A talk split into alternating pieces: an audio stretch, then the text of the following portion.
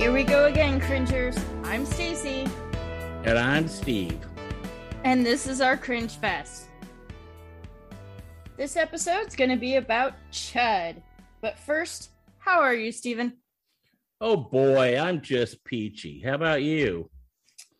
It's turning fall. Ah, okay. Fall in Alaska, so that's like a week, right? No, week and a half, 2 weeks, yeah. Oh, okay, all right. Saturday and Sunday was 41 degrees. Oh boy. I'm sadly excited to find out what the fall line of Starbucks cups look like, because I'm that person. Oh, are they out now? They actually, I went in this morning to get my coffee, because I'm, again, that person. Uh-uh. And they had the boxes. Please tell me you're not a pumpkin spice white girl. No. Okay, all right, thank you. No, it's we more dodged like a bullet there. I'm also trying to learn Irish, which is extremely hard because Rosetta Stone is like, here's a word, here's a whole sentence. Good luck. And you start like having this whiplash of okay, no flashcards, no games, just throw me into the pool. Let's talk about where it's not safe.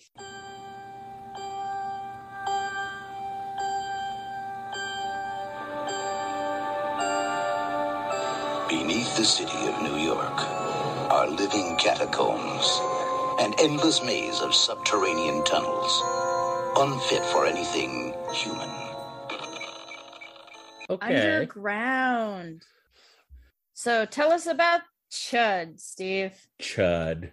Oh boy. So I'm gonna give you a quick overview of the movie, and then Stacy can tell you what's so terribly wrong with it. Boy, this was a really bad movie. C.H.U.D. C.H.U.D. is, it's all caps, C.H.U.D, and it stands for Cannibalistic Humanoid Underground Dwellers. This movie was made in 1984. It runs for 97 awful minutes. Big names in it. John Heard, Daniel Stone, Christopher Curry. You've seen Christopher Curry in all kinds of things. You probably don't know, probably wouldn't recognize him for his name, but you look him up and you'll go, oh, Jesus. It's that guy. It's that guy, yeah. And it took me a while to place Daniel Stern, but it was like, once I got it, both of us were like, oh! Yeah, right. and of course, John Heard, you know, before he passed away a few years ago, he was in I would guess hundreds of movies. He's the dad in Home Alone. He was in everything. Well, two of them, the main two guys were in Home Alone, which is kind of interesting. Oh yeah, well yeah. Christopher Curry was one of the wet bandits, right? No, Daniel Stern. So Daniel Stern and Christopher Heard star in this movie. So this is, the whole movie is based on this myth that's gone around for forever that thousands and thousands of homeless people live in the abandoned subway tunnels and abandoned sewer tunnels under New York City, the underground people or the sewer people. So you have to accept that as a premise. And then as the movie gets going, we start noticing homeless people start missing. There's a kind-hearted police detective and a very kind-hearted manager of a homeless shelter. That's Daniel Stern. And they start trying to find out where the homeless people are going. John Heard is a photographer who seems to do all kinds of stuff.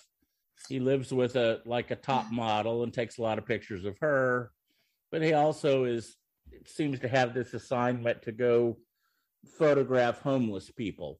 So many like character backstories that it just absolutely.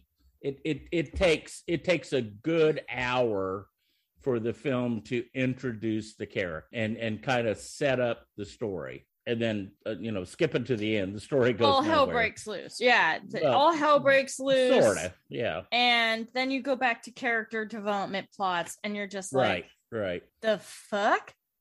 So So we learned that the government has been storing nuclear waste in these tunnels under Manhattan. Big surprise. I mean, come on. Yeah, it's right. New York City. But it's they didn't, I'd be surprised. It's a big government snafu. And in the 80s, this was a big deal. We were transporting nuclear waste out to Nevada and Utah to be buried, and jurisdictions along the way would file court cases to block the transfer of this nuclear waste. So this was kind of in the news then. Problem here is the nuclear waste got blocked in its transport and ended up stuck in tunnels under Manhattan where millions of people live, which is kind of a big governmental screw up, but that happened. And then, so let's see, the journalist, John Heard, the photographer, John Heard, teams up with a journalist. And he's a slime ball too. He is just, there's a scene where he's in the police station. The photographer's talking to the cop, and the guy, the journalist, is in the background, and he picks up the phone dramatically. I'm like, oh, God, he's so important. He has to take a phone call in the middle of the scene. And it turns out it was an important phone call. And it's like, I'm getting too good to call this stuff. I'm calling this stuff right and left now. Well, this is another one of those movies, and we've watched a bunch of them. This is made in the 80s. And the whole time you're thinking, what if they just had a cell phone? If they just had a cell phone, the communication could be so much better. They could warn each other of these terrible things, but no, the communication was too good. Well, they always seem to be able to find each other, right? They always seem to find each other no matter what they're doing. And it's just like, hey, look, dude, seriously. I get it. You're a photographer. Ooh, and I'm a journalist. Ooh, I'm a cop. My wife got taken, and the dog got taken too, and it was really sad. Now, that was cool because it actually came around, unlike Butt Boy, I mentioned in the thing. That's had so many possibilities in that movie, but it was so much character development that you only got to see the chuds at like the last 15 minutes, maybe. Yeah. Yeah, maybe. I mean, there's a hint of what's happening, but yeah. So so they the plot continues on, and we realize that the homeless people have been exposed to this underground radiation, and of course they mutate into these horrible, terrible monsters. It don't look anything like a human. I mean, it's like if you peeled a human and yeah. No. They look like Gollum with no skin. Yeah. So the one guy who got bit, it was almost like he turned into a zombie.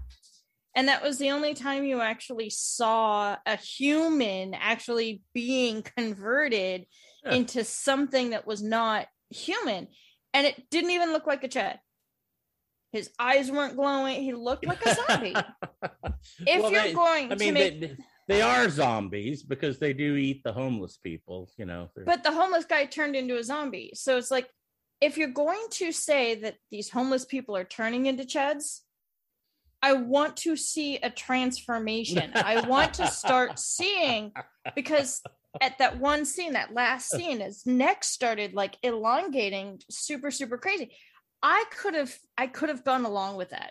Really? If the guy who had gotten bit started like stretching in a weird way, but the way that they had the animatronics and the puppetry for the chuds, we watched the thing with the two-headed monster thingy, and it's like they were able to pull it off. Why couldn't you? Like, no, it was the effects were exactly what I thought they were going to be. The effects were horrible. The music was horrible. The dialogue was horrible. I mean, like I told you earlier, I had to go back and watch it again today because I couldn't We only watched this a few days ago, and I really couldn't remember it because there's nothing memorable about this movie. No, it was one of those movies where you're just sitting there and you're just okay. It was so much character, so much character development. This person just wanted to write a cop versus journalists type movie and thought, well, if I put a mutated human thing in it, somebody would watch it. This is make it something different. All the President's Men with zombies, right? Oh yeah, it was like radioactive things, and it's like, if you're going to write a movie about mutants and stuff, please just let Teenage Mutant Ninja Turtles stick with that. They're in the sewers. I kept joking about, we're gonna see a rat. Yeah, right. Where's the pizza? Yeah, and. That is where you should let any mutation in the sewers just stay. I don't care what Teenage Mutant Ninja cartoon, movie, anything. I don't care what it is. Just let them stay there. As we lead up to the grand finale, the Nuclear Regulatory Commission is pulled in. The head of the NRC decides to flood the sewers with natural gas. They're going to open all the gas mains up, flood the sewers. Some of the city will be destroyed, but it'll be a small part. He's very quick to mention that. Yeah, it's okay if right. There's a small amount. There's going to be some explosions, but the good news is we'll kill off all these mutants that we've made by storing our radioactive material. Now, have you ever seen the Oregon Whale movie? Where they blow up a whale on I've seen it on The Simpsons. Yeah. Okay, so watch the real thing on YouTube. There's a bulldozer in the back. Right. That is my husband's great-grandfather. Oh, good God. So we have firsthand family accounts of how the blood of the whale is on your family. No, his family. Oh, well, all right. Not mine, but it was, they thought it would be, contained and stuff, and cars were damaged by rotting flesh. Yeah. So by blowing up the sewer system that has all this radioactive stuff, plus thousands of homeless people. All right. Yeah, so you're not only taking human life, you're taking a couple of buildings, and now you're spreading radioactive material into the atmosphere and neighboring cities, but they did not think this through. They never talk about that. No, why would they? Because the characters have already been developed. So here's the storyline, and the characters have to fight their way out of the sewers, and then they have to get after the cop, and then boom, and you get one chud that actually makes it out, and then you have Chekhov's sword. And it stretches out its neck so she can cut it really nice. And then they did this stupid effect of highlighting the edges bright green, like where she decapitates the chud. Yeah.